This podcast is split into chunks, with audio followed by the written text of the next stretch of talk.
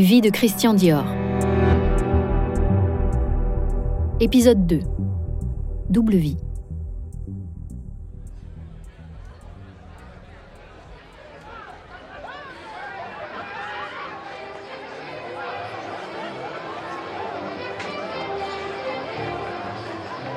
Nous l'avions laissé adolescent, Christian Dior est maintenant jeune homme.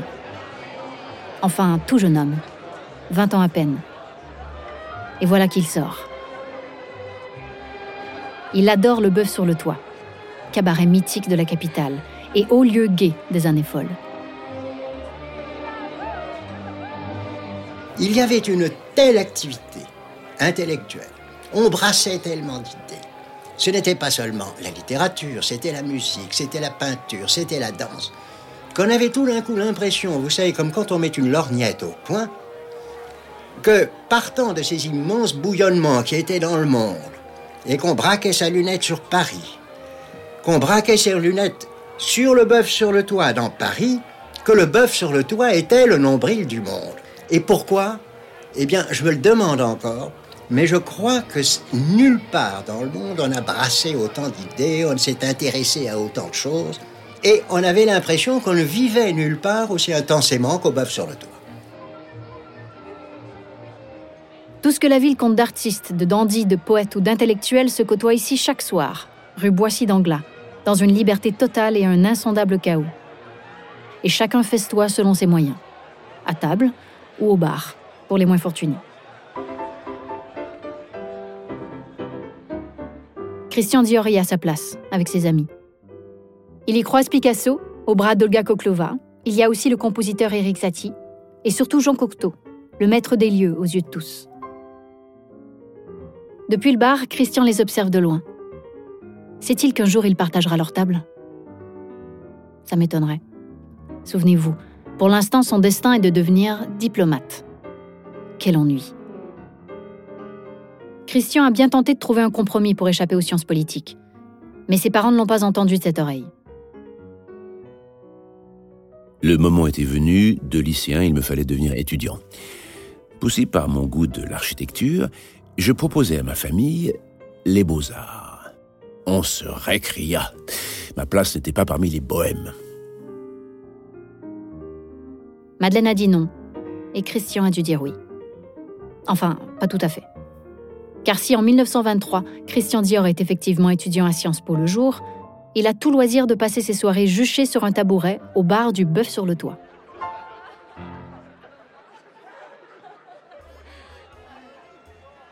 Le jeune homme a tout de suite compris comment tirer au mieux parti de la situation. Ne surtout pas contredire la décision de ses parents, mais s'en accommoder. Voilà bien des qualités de diplomate. Pour Christian, l'essentiel pour l'instant est de gagner du temps.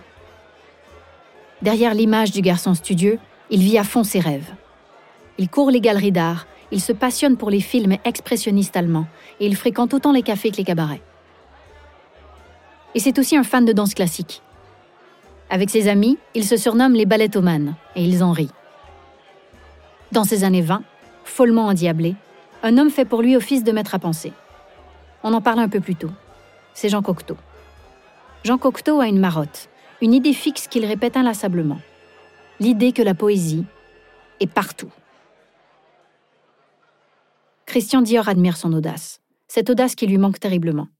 Timide et discret, Christian se contente pour le moment de l'admirer en secret. Ce n'est que plus tard qu'ils n'auront ensemble une véritable relation.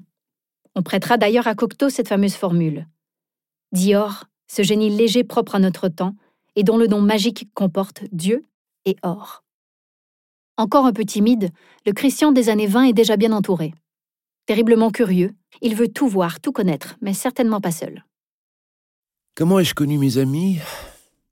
Venus de différents milieux, nous nous sommes rencontrés au hasard, ou plutôt au gré de ces lois mystérieuses que Goethe a baptisées les affinités électives.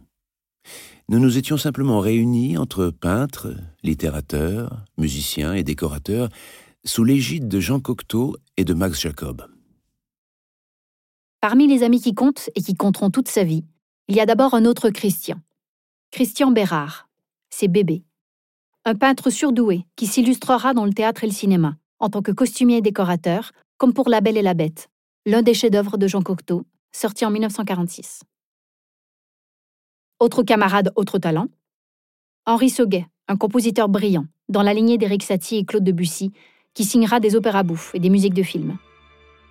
À son ami Christian, il dédie une jolie valse en 1947, intitulée Miss Dior. Et puis bien sûr, il compose des ballets, comme Les Forains, dont Bébé signera la scénographie en 1945.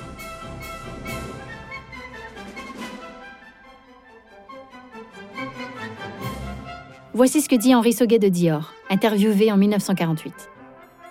Et c'est un jour que nous, comme cela, à force de les amis des amis devenant les amis, que vint nous retrouver Christian Dior, qui à cette époque-là n'était pas le grand, l'illustrissime couturier que nous connaissons aujourd'hui, et qui était simplement un jeune homme de Passy qui, comme nous, aimait les arts et les belles lettres, et que, qui adorait les ballets et la musique. Si nous étions amis, c'est parce que nous avions des goûts communs. Et ces goûts communs nous portaient à la fois vers les œuvres d'art, vers le théâtre, et vers toute cette extraordinaire effervescence de nouveautés qui marquait cette époque fabuleuse.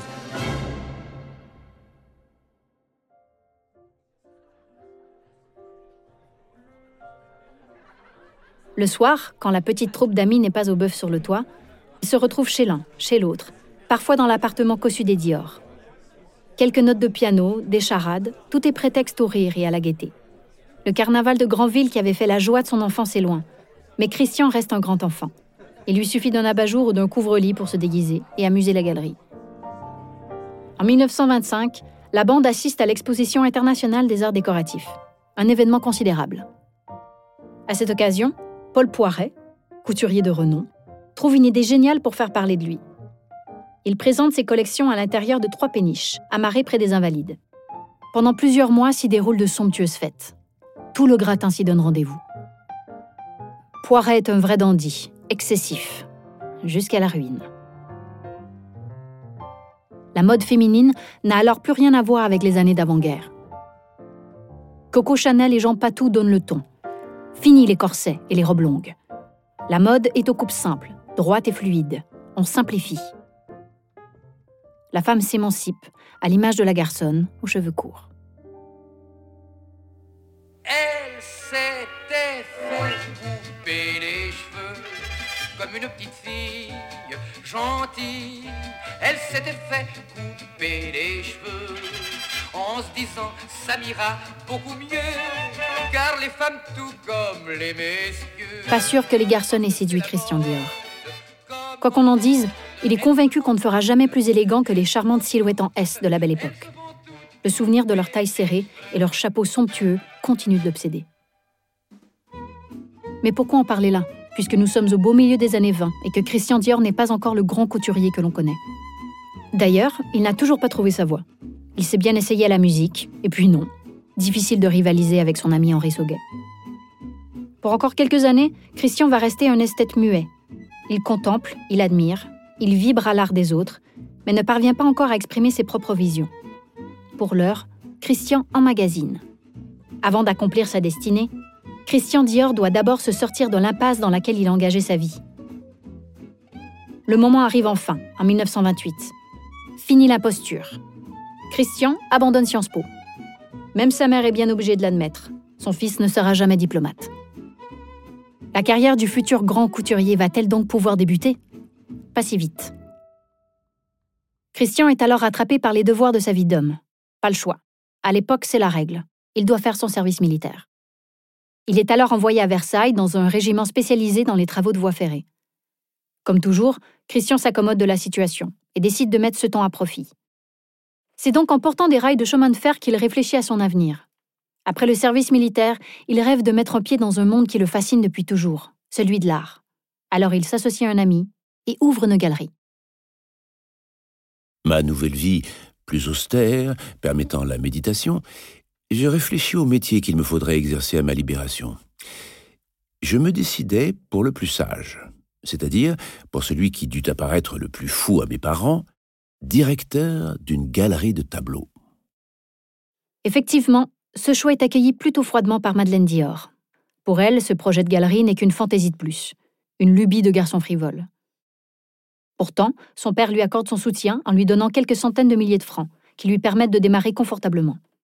Il faut dire que le nom du collaborateur de Christian, Jacques Bonjean, l'a sans doute rassuré. De bonne famille, Bonjean n'est pas un novice. Papa et maman Dior finissent donc par se résigner. Après tout, il faut bien que leur fils ait un métier. Madeleine aura toutefois une exigence. Pas question que le nom Dior apparaisse. Ce sera donc la galerie Jacques Bonjean. Si Madeleine avait su, que leur nom se lirait plus tard sur les boutiques du monde entier.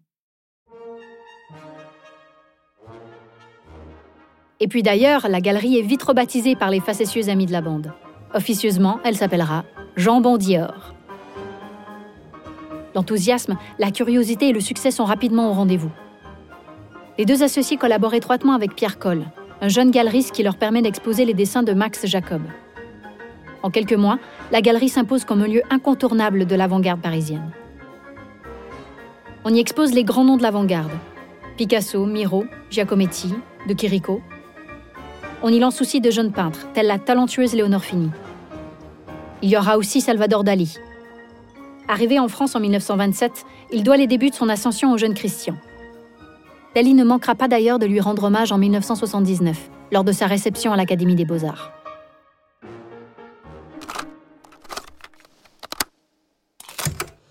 Le troisième, c'était Christian Dior, lequel n'était pas connu à l'époque. Il portait un chapeau melon et un parapluie très fin, et en dessous le bras, un petit tableau de Dali, tâchant de convaincre tout le monde que c'était pas mal. Et il a vendu ce, tableau en plus. Christian Dior s'épanouit parfaitement dans ce travail et vit enfin de sa passion. Il ose des paris artistiques, souvent très judicieux. Ce temps merveilleux, ce temps de la jeunesse, je l'ai millésimé 1928. Tout paraissait réussir. Notre galerie avait connu des débuts assez prometteurs, propres à rassurer ma famille. Il faut noter que, depuis 1925, le virus de la spéculation avait gagné les couches sociales les mieux défendues par tradition contre le hideux appétit d'argent. Tout devait rapporter. Les affaires, l'art, comme la bourse. L'époque est à l'investissement. L'avenir semble radieux et rien ne saurait perturber ces folles années. On mise donc sans compter sur des artistes dont les cotes ne cessent d'augmenter. Oui, rien ne semble alors pouvoir bousculer cette prospérité. De l'autre côté de l'Atlantique, pourtant, ce rêve fou d'une abondance éternelle est sur le point de s'écrouler. À force de gonfler, la bulle est prête à éclater.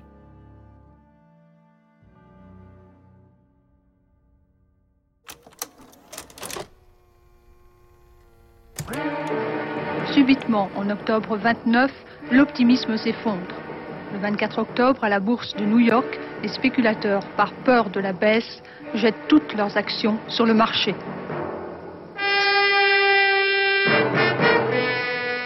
La panique s'empare des petits porteurs. À midi, 12 millions d'actions ont été vendues. Il y aura cinq jours de répit et c'est le mardi noir. 16 millions d'actions sont bradées ce jour-là, les autres ne trouvent pas d'acheteurs, même au plus bas prix.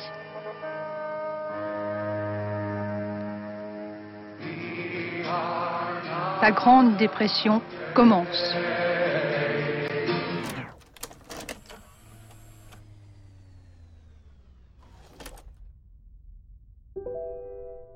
En France, on croit d'abord échapper à la crise qui fait plonger l'économie américaine. Christian Dior, lui, ne partage pas cet optimisme. 1930. Au retour des vacances, un signe me toucha plus que la chute de la bourse. Dans la maison vide, une glace s'était décrochée seule et brisée sur le parquet en mille morceaux.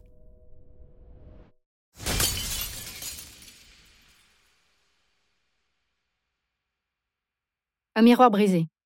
Et alors? Pour Christian, ce n'est pas rien. Dior est un superstitieux, un vrai. Tout jeune déjà à 14 ans, il avait consulté une voyante. Il passera sa vie à prendre garde aux signes et à se méfier des mauvais présages, gardant précieusement chez lui une collection de gris-gris. Pour lui, c'est certain, ce miroir brisé présage un malheur proche. On aimerait lui dire qu'il se trompe, lui dire de ne pas croire à ses balivernes, mais la réalité est là. Les quelques années qui viennent seront probablement les plus difficiles de sa vie.